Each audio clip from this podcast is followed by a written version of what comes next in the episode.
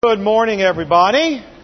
Hey, we're so glad to have you. Kevin, thank you, and everybody. We appreciate it. Hey, um, let's take a Bible, uh, open it together. Uh, the fifth book in the New Testament Matthew, Mark, Luke, John, Acts, Acts chapter 13, if you would please. Acts chapter 13, and we're going to be continuing in our study of the life of the great man, the Apostle Paul. Now, if you follow golf, uh, the year 2001 has been a year with some real firsts in it. For example, back in April, uh, Tiger Woods won the Masters, making him the first man in professional golfing history to, to have all four major titles at the very same time. Then, of course, this past week, the United States Supreme Court decided in favor of disabled golfer Casey Martin, allowing him to compete in PGA golfing events while riding in a golf cart. First time in the history of professional golf that's ever happened. And then in May, there was Harold Stilson. Harold Stilson in May was playing at the Deerfield Country Club in Florida, and on the 108 yard, 16th hole, he made a hole in one. You say, well, so what? Lots of people make holes in ones. Well, the thing was, Mr. Stilson is 101 years old. Now think about that. This man's age is almost as long as the hole. I mean, that's pretty incredible. And the guy became the first person in history over the age of 100 to ever record a hole in one. Now the reason I bring all this up, and you might be wondering where we're going with this, the reason I bring all this up is we're going to look at something else this morning from the Bible that's happening for the very first time in the Bible. And that is, we're going to look at the very first sermon ever preached by the, by the Apostle Paul. Now, maybe he preached another sermon, we don't know, but this is the very first one recorded in the Bible. And we want to talk about what it had to say to the people listening, and then more importantly, what it means for you and me here in the 21st century as followers of Christ. So, let's look, uh, beginning here in Acts chapter um, 13. A little bit of review. Remember that Paul and Barnabas have set out now on what we know of as today the first missionary journey of the Apostle Paul. Let's show you the map so you know again where we are. The Apostle Paul left, um, waiting for a map here. We got a map coming?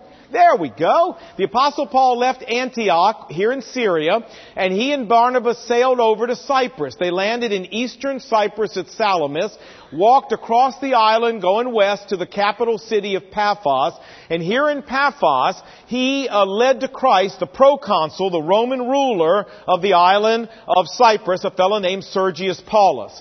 Now as we see, they're going to leave Paphos, Paul and Barnabas, and they're going to sail north across the Mediterranean to the southern uh, tip, to the southern edge of Asia Minor, modern day Turkey, the underbelly of Turkey, and they're going to land at a city named Perga. So let's follow that as we pick up in chapter 13, verse 13.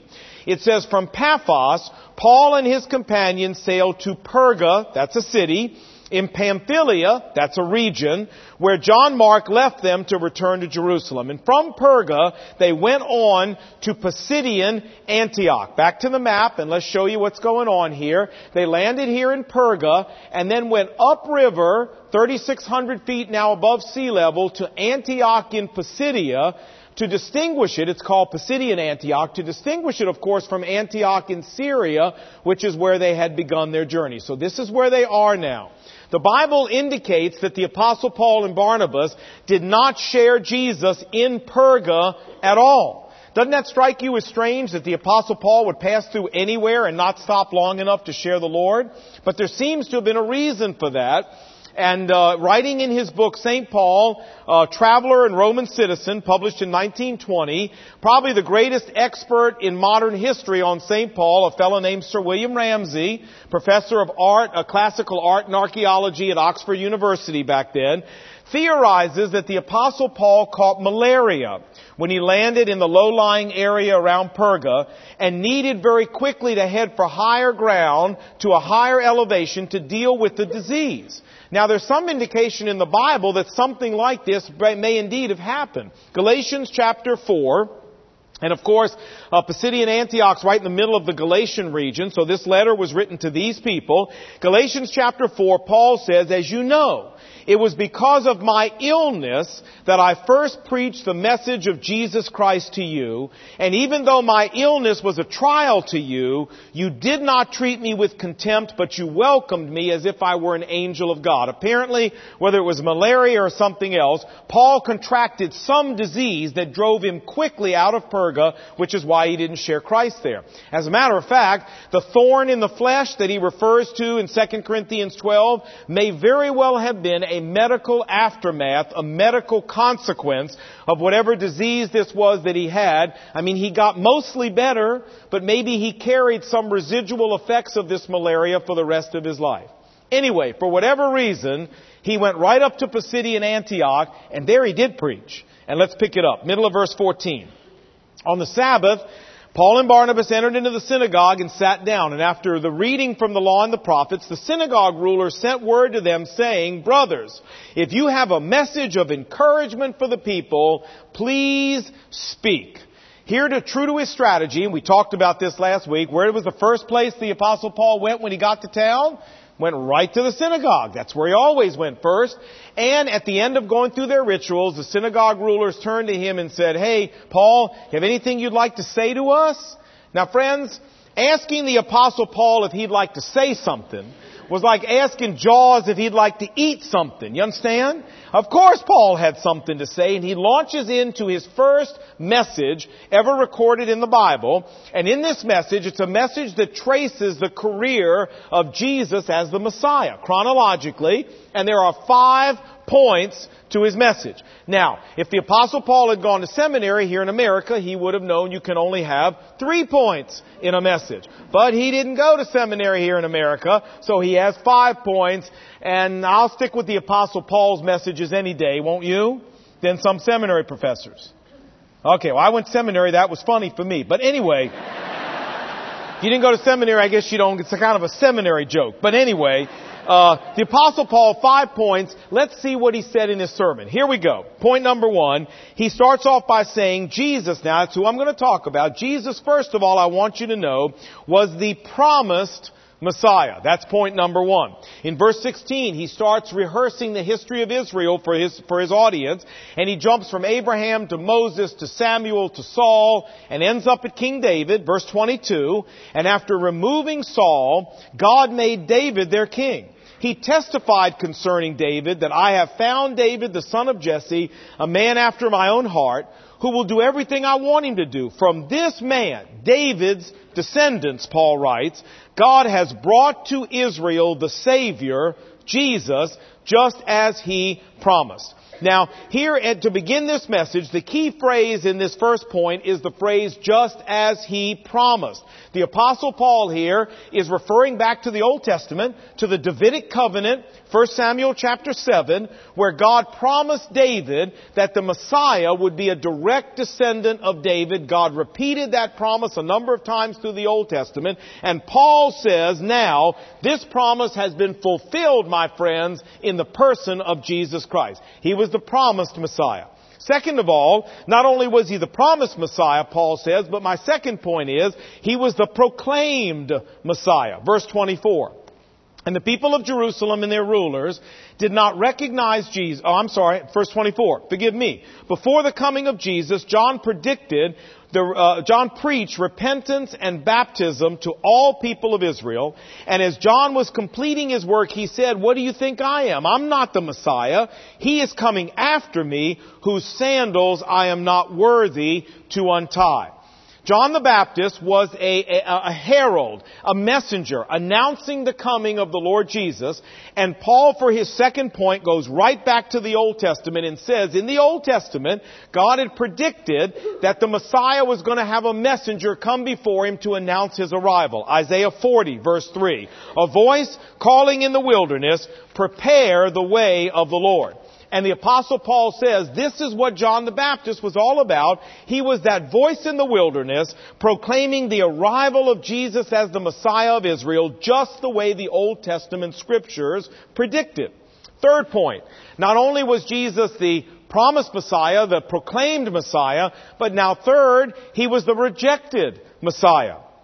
Back to the Old Testament scriptures, the apostle Paul goes again. Verse 27. The people of Jerusalem and their rulers did not recognize Jesus, yet in condemning him, here comes, they fulfilled the words of the Old Testament prophets that are read every single Sabbath. Though they found no proper grounds for a death sentence, they asked Pilate to have him executed, and when they had carried out all that was written about him in the Old Testament, they took him down from the cross and they laid him in a tomb. Now, where in the Old Testament does the Bible talk about the fact that Jesus would be rejected and killed by his very own people? Well, all over everywhere. Isaiah 53 verse 8. He, the Messiah, was cut off from the land of the living and assigned a grave with the rich in his death. Psalm 22 verse 16. They have pierced my hands and my feet, referring of course to the mode of execution, uh, uh, uh, uh crucifixion. Zechariah chapter 13 verse 6. If someone asks him, Zechariah says, the Messiah, what are these wounds on your body? He will answer, they are the wounds I was given at the house of my friends. And these are just a few verses where the Old Testament is clear that the Messiah would be rejected by his own people, and the Apostle Paul says that's exactly what happened to Jesus, just like the Bible said. Fourth point is not only was he promised proclaimed and rejected. But fourth, he's the risen from the dead Messiah. Verse 30. But, Paul says, God raised him from the dead. And for his fourth point, guess where the apostle Paul goes? Right back to the Old Testament and says this is exactly what God said was going to happen. Look at verse 32. We tell you the good news that what God promised our fathers, where did God promise this? In the Old Testament. He has fulfilled for us, their children, by raising up Jesus. And where does the Old Testament say that God's going to raise the Messiah from the dead? Well, verse 35, it's stated in the Old Testament, Paul writes, you will not let your Holy One see decay. Now this comes from Psalm 16, where God said to David, your Holy One, my Holy One will not see decay. But you see, he wasn't talking about David. Say, how do we know that? Well, verse 36, when David had served God's purpose in his own generation, he fell asleep, he was buried with his fathers, and his body decayed. This isn't David that God was talking about.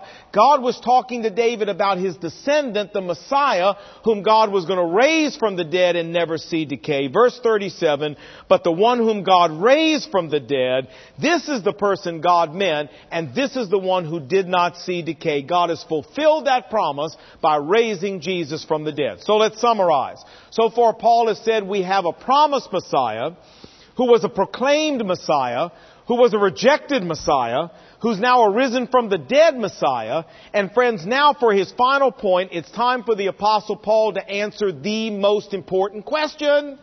You know, so what?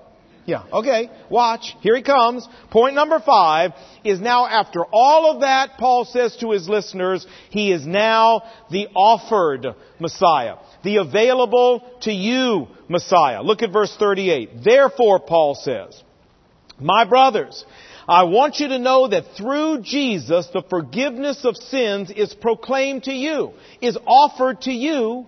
Through Him, everyone who believes is justified from everything you could not be justified from by your own human efforts in trying to keep the law. The apostle Paul says now is, now God is offering the risen Messiah to every human being alive. God is offering him as a way to have our sins forgiven. God is offering him as a way to be justified in the sight of God. God is offering him as the way to have a whole new relationship with God, one that is not based on human performance, but one that is based on the grace of God, meaning God showing us mercy and kindness that we don't deserve and that we haven't earned.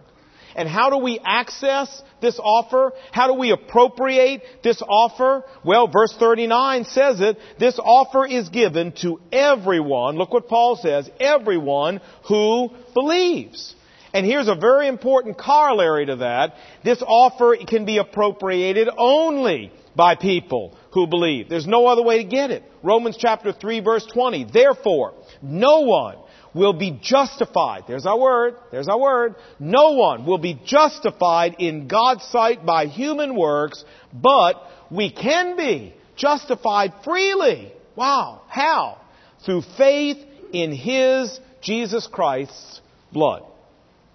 Now, friends, if you're here and you've never trusted Jesus in a real and personal way, it might be very offensive to you to hear me say today that the Bible teaches only one way to get your sins forgiven, only one way to be justified in God's sight, only one way to get to heaven. But you know what? We live in a culture where we're used to this. This happens all the time. You know these radio stations that are giving away a free car so they qualify a person a day for 30 days, then they invite them all in and hand them all a key and they have all go try it in the door of the car. Well, guess what? They're not giving away 30 cars. They're not even giving away 12 cars. They're giving away one car. Only one key is going to work in that door. The other 29 are not going to work. We don't have a problem with that. We, that makes perfect sense to us. So why should it be a problem to us if God says, hey, there's only one key that's going to work on the door of heaven? If you have 30 keys on your keychain, that's your business, but there's only one that's going to work. I went to a lot of trouble, God says, to make that key. And, and the good news is that there's a key that works. I mean, forget the fact that, that, there's not bad news here that the other 29 don't. The good news is there's a key that works, that opens the door to heaven, makes us justified in the sight of God. If you're here and you've never trusted Jesus in a real and personal way, I would like to urge you, stop stacking up keys on the keychain. You don't need but one key. All you need is the one God made for you, and that is believing in what Jesus did for you and trusting it, what He did on the cross. Well, let's finish the passage up. Verse 42. As Paul and Barnabas were leaving the synagogue, the people invited them to speak further about these things on the next Sabbath. And when the congregation was dismissed, many of the Jews and devout converts followed Paul and Barnabas, who talked with them and urged them to continue in the grace of God. Now these people all invited Paul and Barnabas to say, come back next week. We'd like to hear more about this. As we're going to see when we do the next part of this chapter, a lot of things changed that week. And when they showed up the next Sabbath, not everybody was excited to see them as they were this week when they left. But we'll talk about that when we come back next week because it's time for us to stop now and it's time for us to ask the most important question. And I know you wanted to scream it before. I know you did. And I didn't let you, so I don't want you to have to go home take a cold shower. We're going to get to scream it now. Ready? Everybody, one, two, three. So what? That's right. Say, Lon, so what? Say, this is a great sermon, five points in all, big whoop. What difference does it make to me? Well, let's talk about that. You know, I got to thinking this week, there are some words in, in our, in our culture that are life altering words. Think about it now. These words represent a total change in our life. You say like what? Well, here's one. Marriage. That's life altering. Here's another one. Another word that's life altering. Pregnant. Life altering word there. Here's another one. Induction. As into the military. Anybody who's been through that word knows that is a life altering word. Here's another one. Homeowner. Mm-hmm. And I got another one for you. Scholarship. Now that might not be life altering to the people who receive them, but for those of us who are going to have to pay for college, that is a life altering word. That is a good word. We love that word. Now, what's another life altering word? Well, another one is this word justification. Friends, if you and I as followers of Christ really understand what this word means, what it means for our lives as followers of Christ, I maintain this is a life altering word. And this word represented the culmination of Paul's sermon. All of Paul's sermon culminated with the word justified. And you know why? Because of all of Jesus' earthly ministry culminated with us being able to be justified in the sight of God. So we need to know what this word means. We need to make sure we understand it as followers of Christ. And that's what we want to do with the little bit of time we got left. What does it really mean? To be justified as a follower of Christ in the sight of God. Let's talk about that. Well, the word justified or justification in ancient Greek was a legal word, a, a, forensic word, a courtroom word, and it literally means to be pronounced not guilty.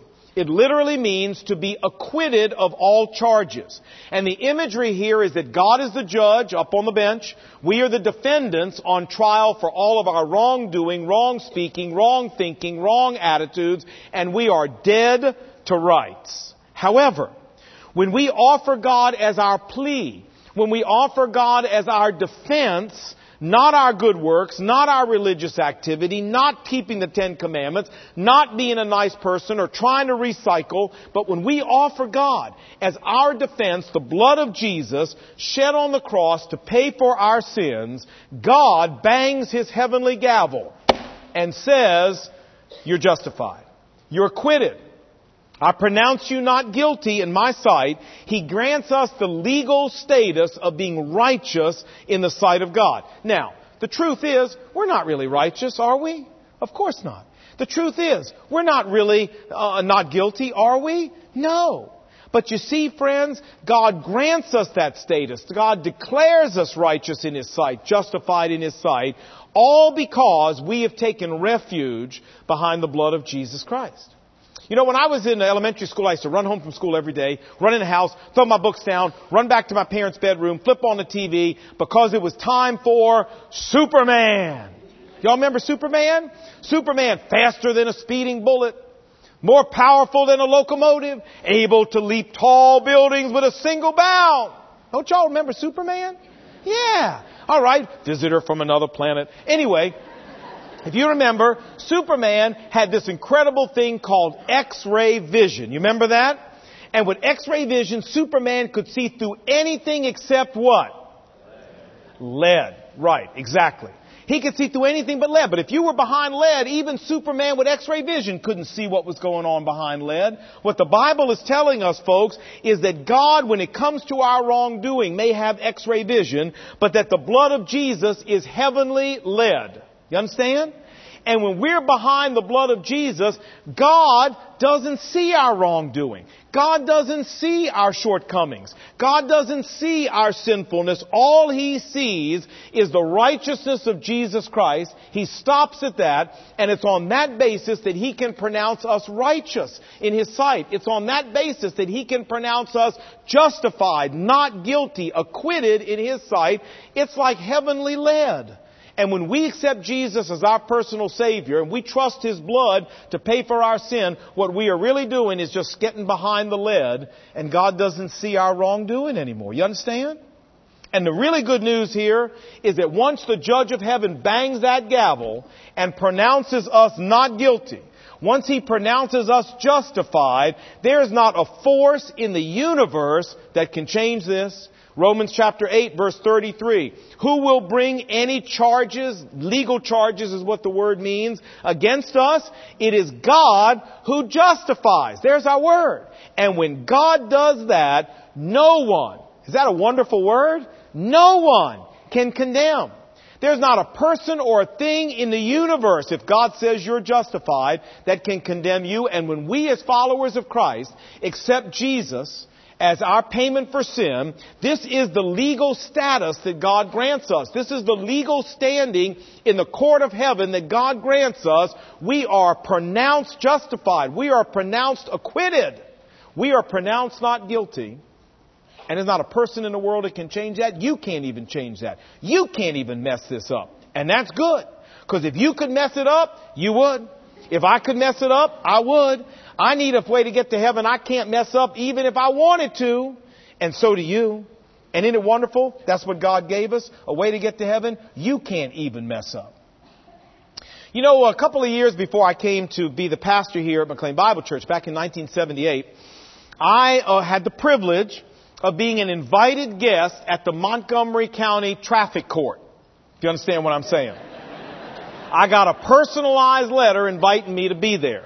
And uh, I went, spent my day in the Montgomery County Traffic Court, and I saw some unbelievable stuff go on before my case came up. And one I'll never forget, this guy gets called up and the judge says to him, he says, you're accused of going in excess of 75 miles an hour in the loop around the Mormon temple where the speed limit's 50. How do you plead? And the guy says, I plead explanation, Your Honor. I didn't know you could plead explanation, but anyway, the judge says, so what do you have to say? He said, well judge, here's what happened. He said, I was in the right lane and I was doing 50, the speed limit. And there was a guy in the lane next to me who kept running over my lane, crossing over the lines. He pushed me over on the shoulder a couple times. I thought he was going to kill me. I beat my horn at him. I shook my fist at him. I yelled at him. He didn't do a thing. So finally I figured, you know what? This, I'm going to die. So I need to get past this guy. So he said, I mashed on the accelerator. I shot past the guy. And right at that moment, I came around the curb and there was a policeman. And he said, I told a policeman what I was doing. I told him I was just trying to save my life. I explained to him what was going on. The policeman didn't believe me, gave me a ticket, said if I didn't like it, I could come tell you. So judge, here I am to tell you. And I was sitting out there listening and I said, not a chance. Not a chance on this one. You know, the judge sat there for a minute, looked at that guy, banged his gavel, boom, said, charges dismissed. You're acquitted. I could not believe it. I sat there and I thought, man, I gotta think of something quick. I gotta come up with some cockamamie story quick. Something crazier than that I gotta come up with. Now, I'm telling you that man was guilty of speeding. I bet you my driver's license he was guilty of speeding. But you know what? He walked past the clerk, past the bailiff, past the guard, past me, and right out that court scot free. Because you see, when the judge bangs the gavel and says you're not guilty, friend, it doesn't matter what the real truth is. As far as the jurisprudence of America is concerned, you're not guilty. Now, the good news is that the jurisprudence of heaven works the very same way. When the judge of heaven bangs that gavel and says you're justified, you're not guilty in my sight, not because of some stupid alibi like this guy in traffic court, but because you've taken refuge behind the blood of Jesus, then friends, you and I are not guilty as far as the court of heaven is concerned. And it doesn't matter if the reality is different. The point is, if the judge says you're not guilty, you're not guilty. That's pretty good news. And see, when we're justified in the sight of Almighty God, that sets God free to make us His children. When you're justified in the sight of God, that sets God free to enter into relationship with you. If you're justified in the sight of God, that sets God free to bless you with every kind of spiritual blessing. And when you and I are justified in the sight of God, that sets God free to take us to heaven when we die and live together with Him through all eternity. Man, all kinds of good things happen when you're justified. And the day you trusted Jesus as your Lord and Savior, God banged that gavel and said, You're justified. You are acquitted of all charges in my sight. That is your legal status in heaven. Now, don't get no cooler than that, friends. That's as good as it gets. They say, well, Lon, that worries me a little bit to hear preaching like this because what I think is going to happen is people are going to turn this into license. People are going to take this and they're going to say, okay, well, if I'm justified, I can go out and do anything I want to do. I can live any way I want to live. Well, I suppose that's possible. But you know what? If you really understand and I really understand what we are and then what God has done for us, I don't know about you, but the overwhelmingness of the whole thing realizing God would take somebody like me and pronounce me not guilty is so overwhelming. I'm not tempted to go turn it into license. What I'm tempted to do is to figure out how in my gratitude I can serve God with everything I've got for doing something like that for me that I know I don't deserve, that I know I couldn't have achieved. And I think this is what the Bible teaches that when we really understand what the Lord Jesus did for us, the result is not license, the result is humility and a desire to really say, okay, God, how can I serve you back in appreciation for all you've done to me?